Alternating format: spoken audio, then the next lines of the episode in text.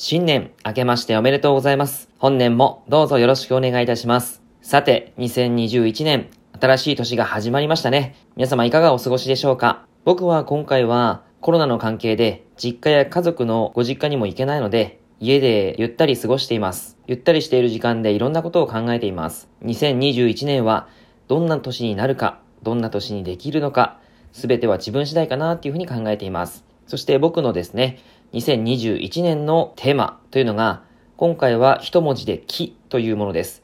木というのは元気の木ですね。仲間と楽しく絆を深め、広げていく。目標を調整しながら着々と進む。柔軟に変化していく。そういったことをするためにも、自分の気持ちを素直に聞いたりとか、自分の気持ちのままに動くことに勇気を持つ。毎年そうですが、今年はさらに自分改革の年になりそうです。僕はツイッターをやってるんですけども、前にこんな投稿をしたことがあります。1日30分が1年後の自分を変える。体をいたわれるのは自分だけ。その30分の筋トレやストレッチの積み重ねが1年後の明日を生きる自分のパフォーマンスを左右します。今の自分は過去の自分が作った。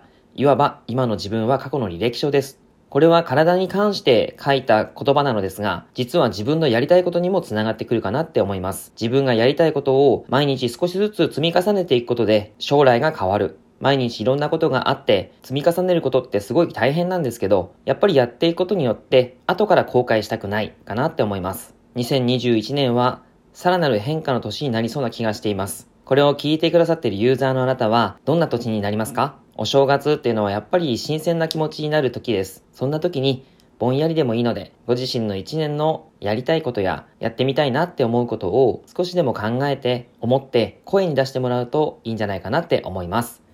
僕自身もですね、考えきれてない部分がたくさんあるんですけども、1月を通して思いを書き出していきたいなって思います。そしてそれを口に出して、後にも引けないような感じに自分を追い込んでいこうかなと思っています。